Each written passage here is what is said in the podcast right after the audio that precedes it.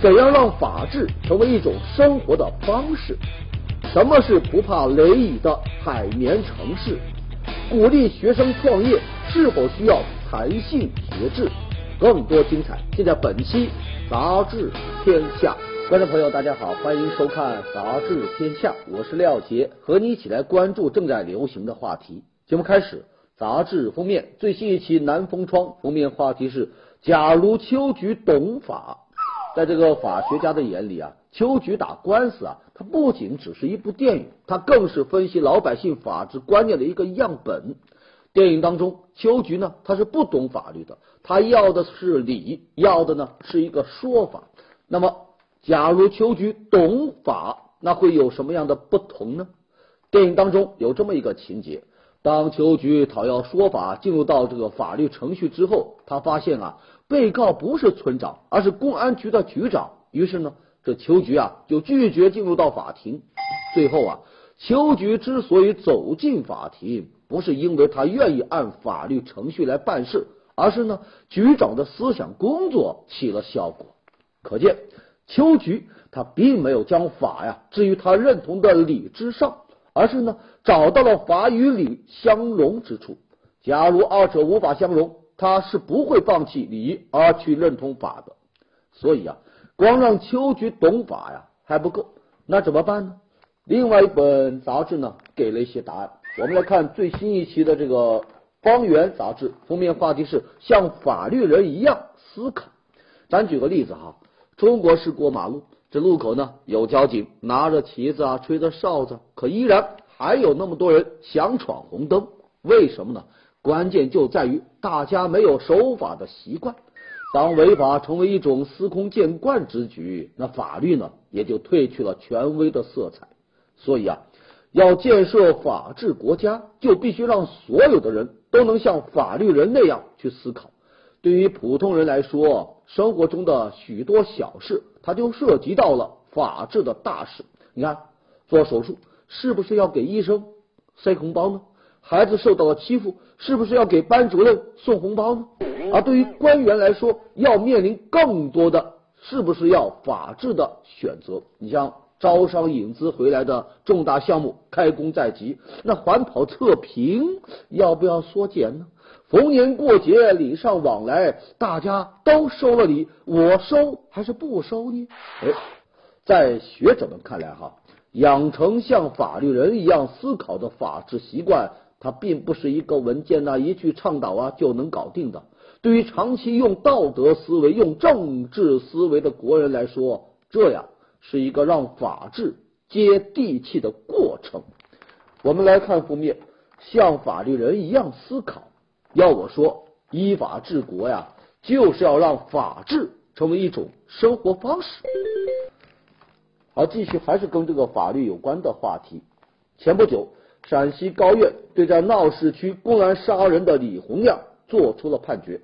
警方调查呀，就发现这李洪亮之前都已经背负了一桩命案。两年前，他因为杀人被判刑十年。按照这个判决呢，他应该入狱啊，服刑啊。可奇怪的是，他竟然就在监狱外自由自在，过起了正常人的生活。而这一切的幕后推手，就是这案件的主审法官李某。李洪亮取得监外候审的理由是患有淋巴癌。可当记者要求看这个病历的时候啊，被李洪亮的母亲给拒绝了。这就让人有些疑惑呀，为什么要对病情躲躲藏藏呢？另外，按照规定，如果这个犯人有病的话呢，应该由监狱来体检；如果确实需要在外去就医，那就应当出具这个书面材料向法院来报告。法院收到报告后，组成合议庭再下决定。可是。在法官李某的帮助下，这李洪亮是轻轻松松就越过了这些个程序。杀人犯逍遥法外，并且再度杀人，这法官李某是充当了帮凶，难辞其咎啊！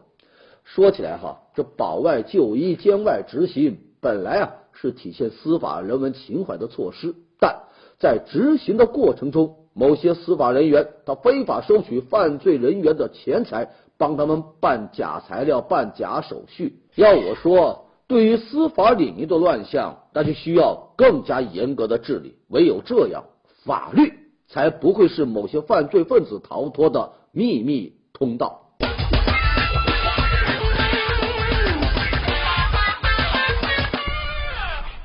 好，接下来我们来看南风窗文章标题：第一代农民工的裸老难题。在过去几个月，深圳市社保部门呢被农民工是接二连三的告上了法庭，原因呢就是一个养老保险的事。来打官司的呢，那都是第一代的农民工，他们呢在同一家工厂一干就是十几年、二十多年，工作的稳定性让他们看起来好像跟城镇职工没什么差别。可是。在退休的节骨眼上，他们却因为没有缴满足够年限的养老保险，要面临着裸老的命运。一位农民工就说了，他现在五十多岁了，在深圳某工厂啊打工打了十多年，老板呢也没有给他交过一分钱的养老保险。现在他想要补缴，但社保部门只允许他补缴这两年的。如此一来啊。等到他退休的时候，就会因为缴费年限不满十五年而无法领取养老金。于是呢，他就把深圳社保局呢给告上了法庭。有着同样诉求的农民工散落在深圳的各个工厂，能否成功补缴，关系到他们后半辈子的养老。你像去年底，深圳一家玩具厂的五百多名员工，通过罢工的方式来跟厂方谈判。最后呢，厂方同意为工人们呢补缴养老保险，可到了深圳市人社局啊，他则以细则尚未出台，目前无法操作为由，拒绝你补缴。一份民间调研报告就显示，六成以上的农民工他不了解领取养老金的条件，许多工人呐，到了快要退休的时候呢，才来关注这个养老保险，才发现这扇大门，哼，已经关上了。在这里要我说呀，如果第一代农民工的裸老难题不给他解决，那谁能够让他们老有所依呢？接下来我们来说一说讨薪的话题。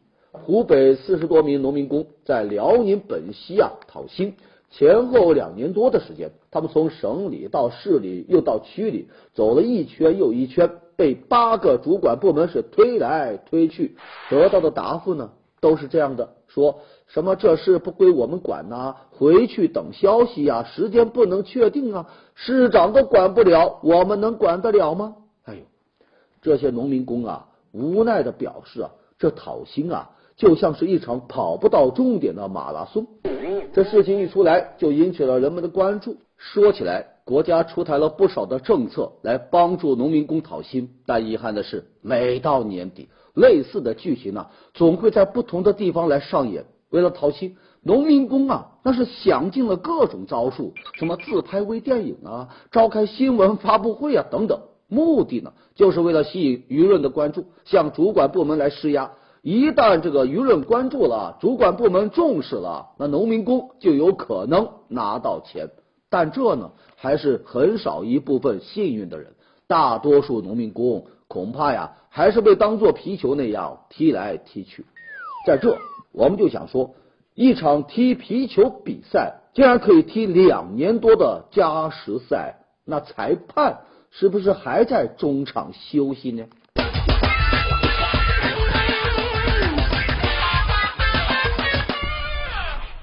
接下来进入到我们的板块，杂志标题看天下，文章标题：性学研究者方刚。这一行人人都被泼过粪啊！前不久，性学家彭晓辉遭到大妈泼粪，引发关注。性学研究者方刚啊就说了，彭晓辉啊是替中国性学家集体受到了这样的委屈。他和李银河本来也要参加会议的，也在大妈要泼粪的这个名单上，只因有事没来，逃过了一劫。这大妈呀，不光是泼粪呐，他们呐还四处去举报。为此呢。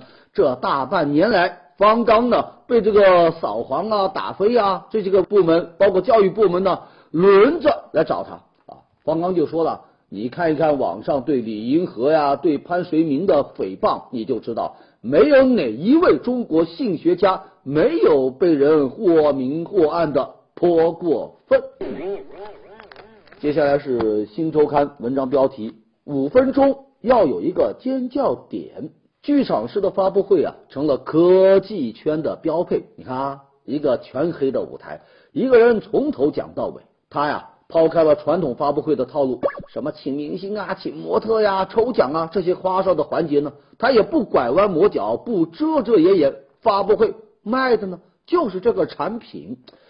剧场式的发布会要求总裁啊得要有好口才，一个人从头讲到尾啊，要控制全场，表演才能很重要。最好呢是每五分钟就要有一个尖叫点，这样才能做到全程无尿点。自从雷军学了乔布斯尝到了甜头之后，手机公司啊、什么游戏公司啊、软件公司啊都跟风而至。今年甚至连卖衬衫的凡客也开启了剧场式的发布会。不过，随着这小米越卖越好，雷军的剧场表演却越来越没有激情了。而这个罗永浩呢，在掀起了剧场式发布会小高潮的两年之后，三千块钱的锤子手机又降到了一千九百多，那降掉的一千多块钱就被称为是情怀价。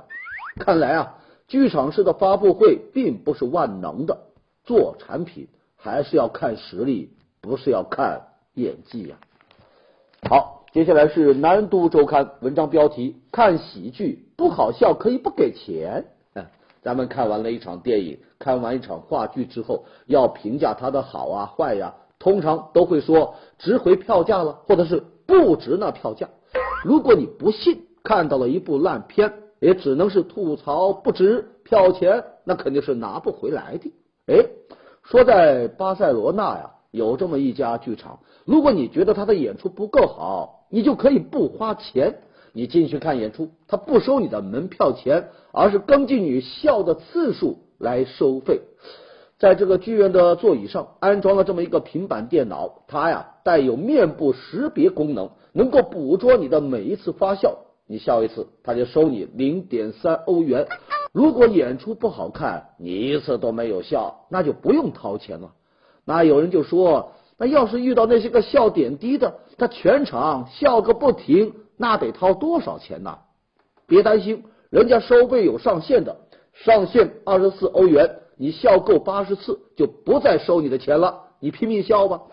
要我说呀，在这么一个剧场啊，就不怕演员演技好，就怕观众笑点高啊。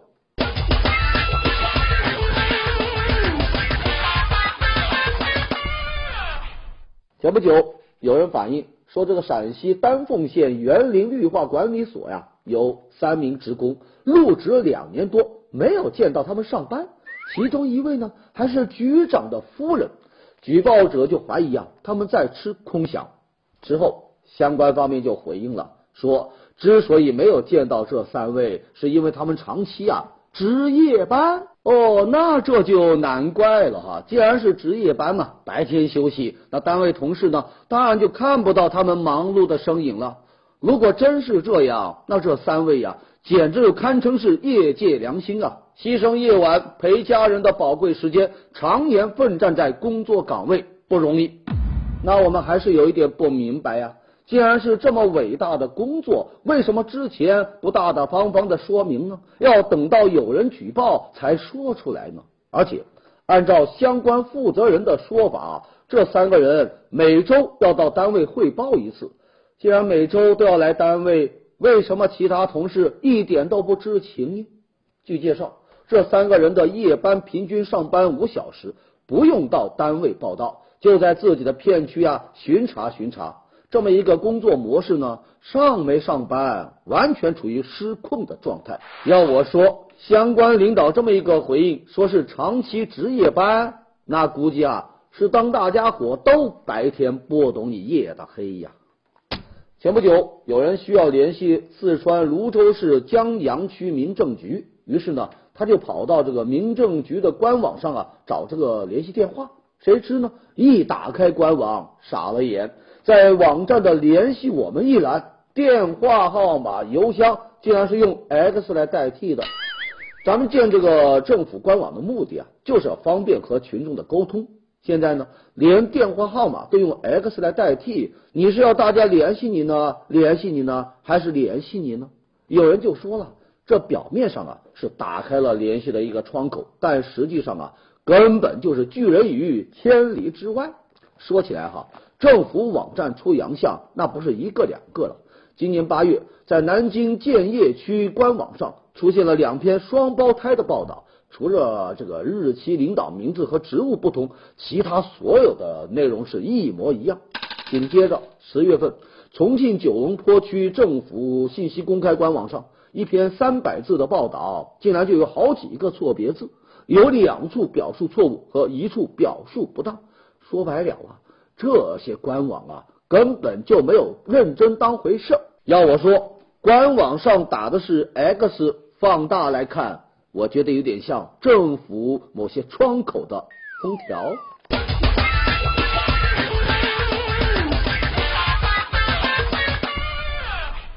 接下来是《新世纪周刊》文章标题：海绵治雨新路啊！前不久，这个住建部呢发布了一份海绵城市建设技术指南，就引起了人们的关注。什么是海绵城市呢？所谓的这个海绵城市啊，就是说，当暴雨来袭的时候，城市呢能够像海绵那样把这个水呀给它吸起来，避免短时间之内大量雨水聚集，导致内涝。近些年来，每逢大暴雨，各大城市都出现了看海的情景。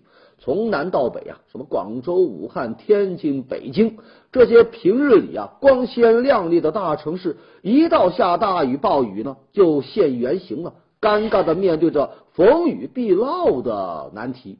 人们曾经希望深圳能是一个例外。那毕竟，其他的大城市都是在历史老城的基础上啊建起来的，有着先天的规划的缺陷。但深圳不一样啊，它是一座仅有三十多年历史的全新的城市。不过呢，今年五月，在一场大雨之后，深圳也实现了。有媒体就说，这座城市啊，在三十多年的时间里，修建了一万多公里的下水道，却依然在暴雨面前败下阵来。那这也就意味着，咱们要彻底改革城市的排水设施。怎么改呢？有一个应对暴雨的新思路，就是我们刚刚说到的海绵城市。你看啊，当大雨来临啊，绿色屋顶能够承接雨水，改造之后的雨水花园，它有经过特殊设计的蓄水层。可以呢，来储存雨水，用透水砖、透水混凝土改造后的广场啊、马路啊，那都是透水性的路面，雨水渗透地下，能够补充地下水。而雨水罐、蓄水池等等设施呢，还可以把雨水啊收集起来再利用。咱以北京为例，年降雨量大约是六百毫米。如果能够收集其中的百分之二十加以再利用，那就相当于两亿多立方米的水资源，就可以解决北京用水缺口的三分之一。要我说，海绵城市不再是那么硬邦邦的，它透的呢不仅是水，更透着人性化的温情。前不久，安徽淮北市铜仁中学发生了墙体倒塌事故。造成五死二伤，目前学校相关责任人已经被警方控制。据介绍，今年一月，淮北教育局呢就已经对该校做过年检，结果是基本合格。学校围墙倒塌造成伤亡，令人痛心。看上去啊，这围墙啊似乎是突然倒塌的，但其实呢早就有预兆，只是呢没有引起足够的重视。据介绍。这学校是收购旧学校翻新修建的，这个倒塌的围墙啊，有十多年的历史。之前就有学生晒出过这个围墙巨大裂缝的图片。如此看来，突然倒塌的围墙已有先兆。让人疑惑的是，当地教育部门的什么年检结果，竟然是基本合格。本应该是结结实实的围墙，如今呢，却屡屡成为危墙。二零一三年九月。说这个湖南湘潭县某学校围墙也是突然倒塌，两名学生不幸遇难。紧接着十一月，四川泸州一所学校围墙倒塌，导致三死六伤。学校围墙屡屡倒塌，要我说，这连带倒下的还有学校和教育主管部门的责任心。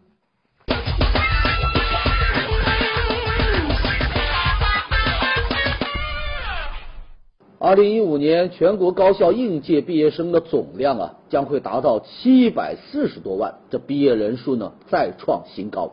前不久，教育部呢就发布了通知，提出啊高校要建立弹性学制，允许在校学生休学创业。这个消息一传出来啊，就引起了人们的讨论呢。过去我们的这个高等教育呢，那基本上啊是学年制的教育，学生老老实实读完四年，否则啊就拿不到学位。在这么一种体制下，对那些有创业需求的学生来说，那就常常难以两全呐，无形中呢就可能扼杀一些年轻人的才华。在这个角度上来说，允许休学创业。那就是一个进步啊，让想创业的学生少了后顾之忧，有了更自由的选择。那么从高校的角度来说，允许这个休学创业呢，那应该是为学生啊来提供更好的环境，而不是功利化的来推动创业。所以呢，不同学校的休学创业，那应该是因校制宜。你比如哈，职业高校它本身就以就业呢为特色，那么在创业上呢。就可以多提供一些服务指导。那另外一些研究类的高校呢，那不妨还是应该把这个精力啊，主要放在学术上。有专家就认为，创业它并不适合大多数人。你大张旗鼓的支持创业，对于化解就业压力啊，也未必有用。正如一些人所担心的，创业呢，它是属于少数人的冒险游戏，不是指导和培养就能成功的。虽然有像这个乔布斯啊、比尔盖茨啊、扎克伯格这些个成功先例，但这呢都无法通过刻意的培养去复制。其实，如果在纯就业的层面来争议，无论是支持还是反对，似乎呢都有可能步入误区。休学创业，它最大的意义啊，还是在于满足不同学生他个性化的教育需求。弹性学制执行起来。那就应该弹性一点，没有必要一刀切呀。好，接下来是南方人物周刊文章标题：一场孙杨引发的连环闹剧。最近，两位体育明星被曝涉嫌兴奋剂事件，一个是孙杨，一个呢是李宗伟，但外界对这两个人的态度呢却截然不同。孙杨被查出违禁药物是五月份的事，却在十一月被通报出来，这就引起了各方的质疑。连世界反兴奋剂机构也表示了不满，要求对孙杨啊进行追加处罚。一旦生效的话，那就有可能影响到孙杨参加二零一六年的里约奥运会。其实，孙杨涉及到的禁药对他的成绩呢是没有什么帮助的。人们也相信孙杨那就是因为疗伤而误服了，但就因为咱相关部门护犊子的做法，才引发了一场连环的闹剧，甚至呢就有可能带来更为严重的后果。他不仅啊，孙杨个人被取消冠军资格，落选体坛风云人物，就连中国运动员近些年来的优异成绩也会遭到国际媒体的质疑。我们再来反观这个李宗伟。人家第一时间公布了涉嫌禁药，并做出了相应的解释，跟孙杨遭到多方质疑就不同啊。以李永波、林丹为代表的中国羽毛球队和媒体呢，都对李宗伟呢深表同情。有人就说了，孙杨本来有机会成为继姚明、李娜之后下一个现象级的世界级的运动员。却在成名之后，连续爆出了师徒反目、傲娇挑衅、无照驾驶等一系列的丑闻。这一次呢，更惹上了兴奋剂。曾经有媒体用“巨婴”来形容这个孙杨，他少年成名，却始终处理不好甬道之外的事情。体质既让他一飞冲天，也禁锢了他的正常的成长。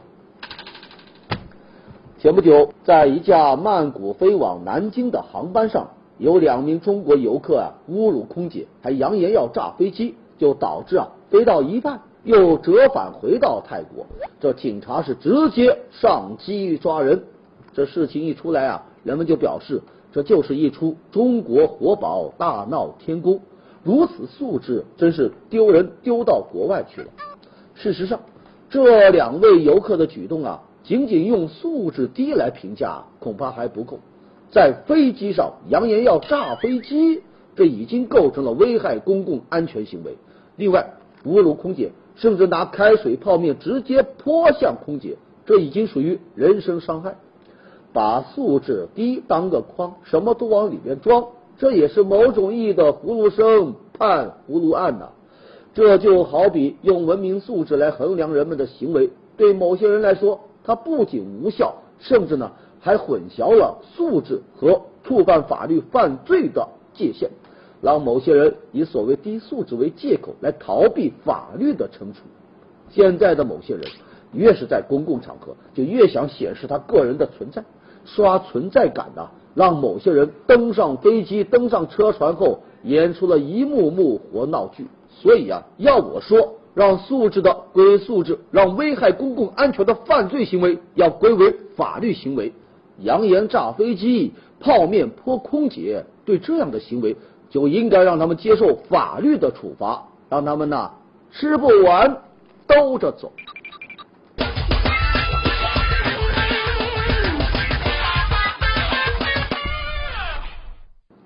接下来最新一期的《新周刊》，我们来介绍几个瑞词。第一个词“呐喊歌”。前不久，陕西榆林消防支队啊接到了报警，说在绥德县城的公厕里有一个女婴被遗弃在粪坑当中。中队长李志呢是立马组织队员呢前往救援。三分钟后，消防队员赶到现场，把婴儿呢给救了出来，然后紧急送往医院。根据这个出警的视频显示，从救助现场到医院的三分多钟的时间里，这队长李志啊，声嘶力竭的喊了三十多次“前面所有车辆让开”，喊了二十多次“靠边停车”，喊了四十多次“让开”。同时呢，他还不断的温柔的喊着“娃不能睡，孩子坚持住”，直到安全到达医院，把孩子交到了医护人员的手中。不少人就亲切的把他称为是“呐喊哥”。有人就说了，县城道路狭窄，正是因为他的不停的呐喊，开出了这么一条通道，为孩子呢赢得了生机。呐喊哥，那真是喊出了满满的正能量。好，下一个瑞词，戴帽上学。